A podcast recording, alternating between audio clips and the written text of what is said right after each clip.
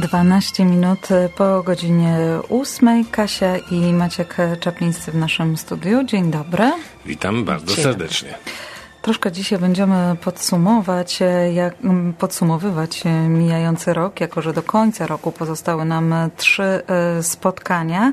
No i to właściwie dobry czas na takie podsumowania. Jaki był e, rok 2020 w real estate?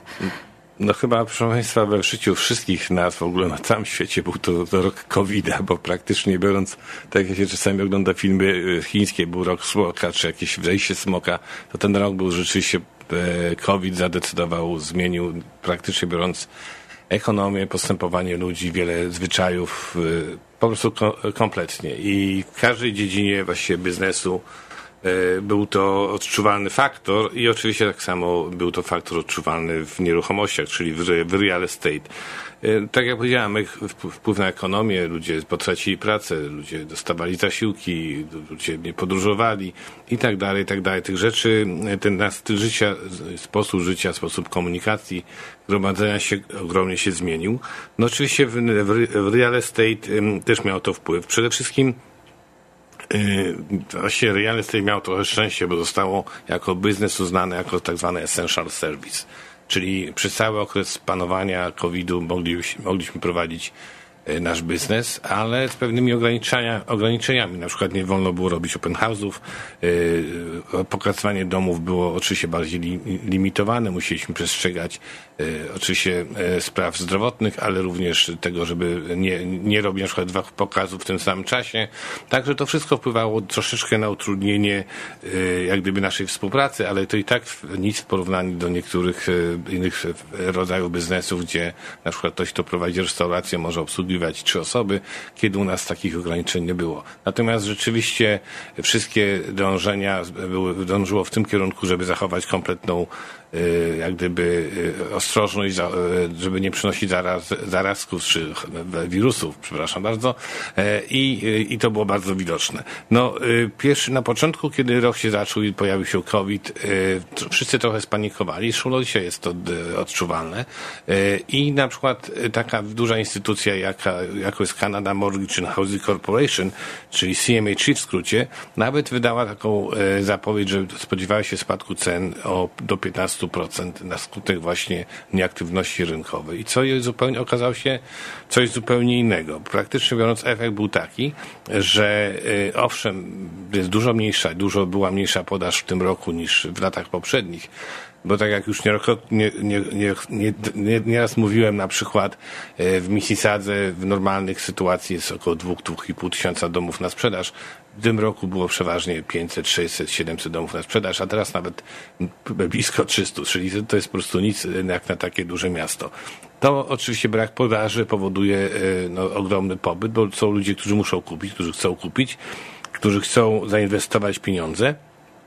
W tym momencie jest taki efekt, że często na jedną nieruchomość jest trzech, czterech, czasami więcej chętnych, a ostatnio byłem w paru sytuacjach, że było ich nawet około 40, więc to już jest powiedzmy, zaczyna powodować to, że jest takie oparcie na cenę, że ceny są przebijane y, o, oczywiście ogromnie o, do 5, o 10, o 15% i więcej.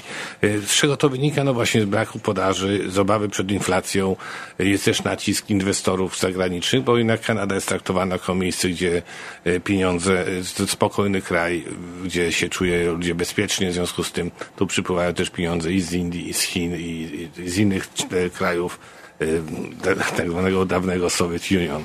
No i poszło teraz to, co najbardziej poszło w cenie, bo proszę Państwa, oczywiście real estate składa się z różnych rodzajów nieruchomości. To, co najbardziej poszło w cenie, to są domy wolno stojące i połówki i, i również, albo szczególnie poza terenem GTA, dlatego, że y, ludzie w obawie przed, znowuż, przed infekcją troszeczkę bardziej szukają takich nieruchomości, które są z dala od siebie, bardziej rozproszone, a ponieważ Toronto, Mississauga jest niezwykle drogie, to ci, którzy mogą sobie pozwolić, patrzą na rzeczy po, poza miastem.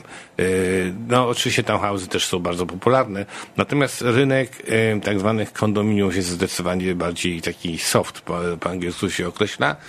Owszem, wynika to również z obawy przed COVID, ale również z braku napędu tego rynku. Normalnie w Toronto na przykład rynek był napędzany przez turystów, przez ludzi wynajmujących Airbnb, przez e, ale to, co się działo, działo w tym roku, ponieważ znowuż były problemy z pracą, wiele osób straciło robotę, pracę, to Wielu tenantów troszeczkę e, e, jak gdyby wymusiło, żeby obniżać ceny.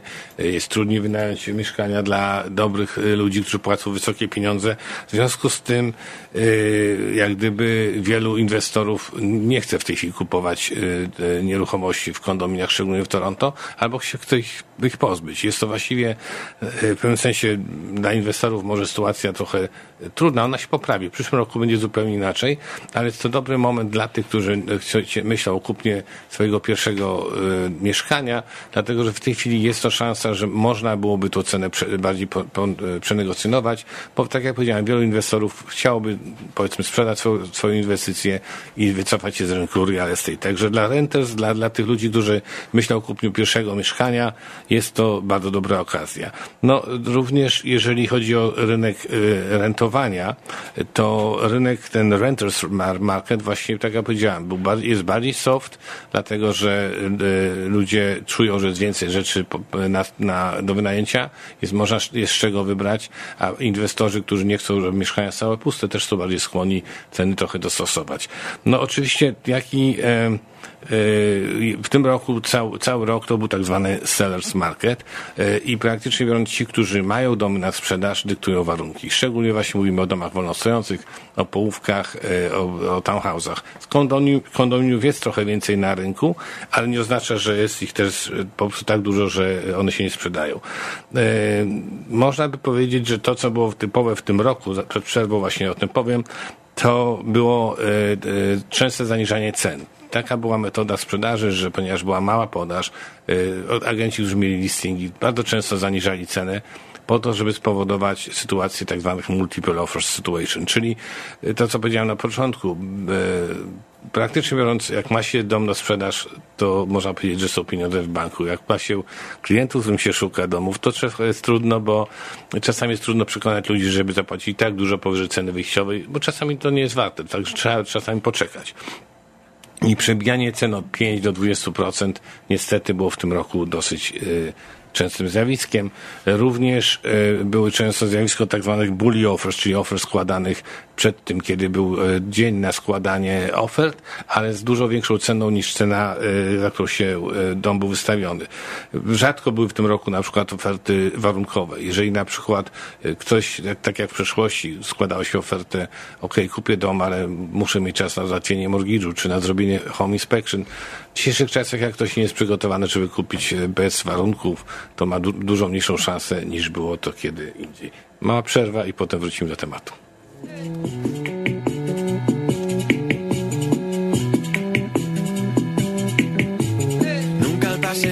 Por la orilla en agosto hizo pensar que te fueras con otro.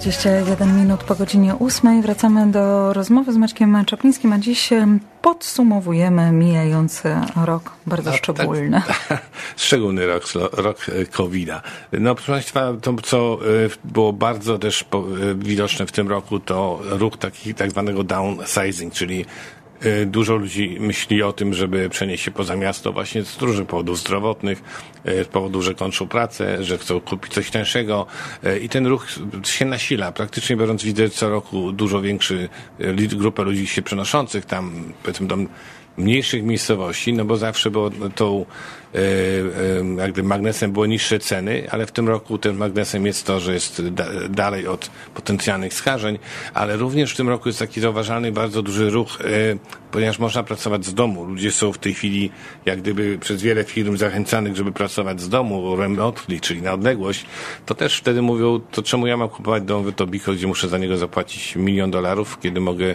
kupić dom w Guelph za 600 i będę w nim dużo lepiej mieszkał na większym parku. Także to jest to, co w tym roku będzie było, a na pewno w przyszłym roku będzie to się jeszcze bardziej nasilało. Także podsumowując, ten obecny rok był bardzo ciekawy, był bardzo drapieżny, jeżeli chodzi o rynek nieruchomości. I Ja myślę, że przyszły rok będzie bardzo podobny, że też będzie ciągle brak e, podaży, że będzie ciągle y, sytuacja multiple offers.